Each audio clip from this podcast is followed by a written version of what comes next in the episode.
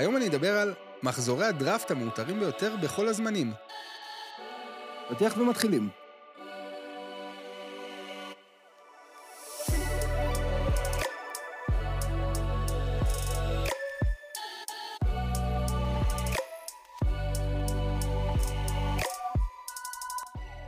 אז המחזור הראשון שפותח את הרשימה הוא 2012, עם 10 אליפויות ו-7 שחקנים.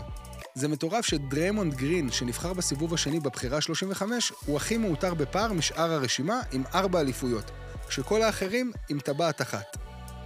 אז מי האחרים? אנטוני דייוויס ודיון וייטרס עם הלייקרס בבועה, קריס מידלטון שנה אחרי במילווקי עם יאניס, והריסון בארנס ופסטוס אזילי, שזכו באליפות שלהם עם גרין בגולדן סטייט. במקום הרביעי יש לנו תיקו בין שלושה מחזורי דראפט עם 12 אליפויות. בדראפט 2006 יש שמונה שחקנים עם טבעת אחת או יותר.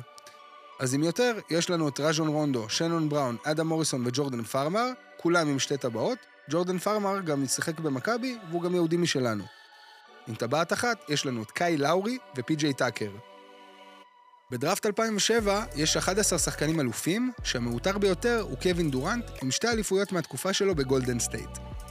בין האחרים עם אליפות אחת, אפשר למצוא את ג'ף גרין האלוף הטרי, מרק גסול, ניק יאנג, גלן דייוויס, ג'רד דאדלי, מרקו בלינלי, תיאגו ספליטר וכולי. בדראפט 2008 יש תשעה שחקנים אלופים שהמעוטר ביותר ביניהם הוא ג'בל מגי עם שלוש אליפויות. אחריו באופן מפתיע יש את מריו צ'למרס, שכבר מזמן לא איתנו בליגה, עם שתי אליפויות מהתקופה שלו במיאמי. עם טבעת אחת אפשר למצוא את דיאנדרה ג'ורדן האלוף הטרי, ברוק לופז, קווין לאב וסרג'י באקה.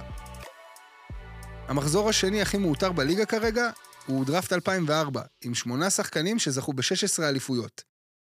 שמונת השחקנים הם אנדרי גוודלה עם ארבע אליפויות, שון ליבינגסטון עם שלוש, ג'יי אר סמית, סשה וויאצ'יץ' ובנו אודריך מיודענו ממכבי תל אביב עם שתי אליפויות, טוני אלן, טרבור אריזה ודווייט האוורד עם אליפות אחת.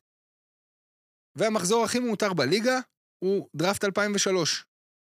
לא רק שהוא הכי מעוטר בליגה, הוא גם אחד הטובים אי פעם, עם 27 טבעות אליפות ו-15 שחקנים.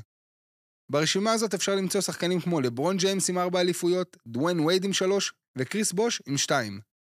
אציין גם שכרמלו אנטוני, חסר האליפות, נמצא במחזור הזה. רק כדי שתבינו את כמות ה star power. שמות של אלופים, אבל פחות נוצצים ומוכרים, יש לא מעט. ג'יימס ג'ונס עם שלוש, דיוויד ווסט, זזה פצ'וליה, לוק וולטון ומט בונר עם שתיים, כן, בונר זה באמת השם משפחה שלו, ובוריס דיאו עם טבעת אחת. מקווה שאהבתם את הפרק ונתראה בפרק הבא.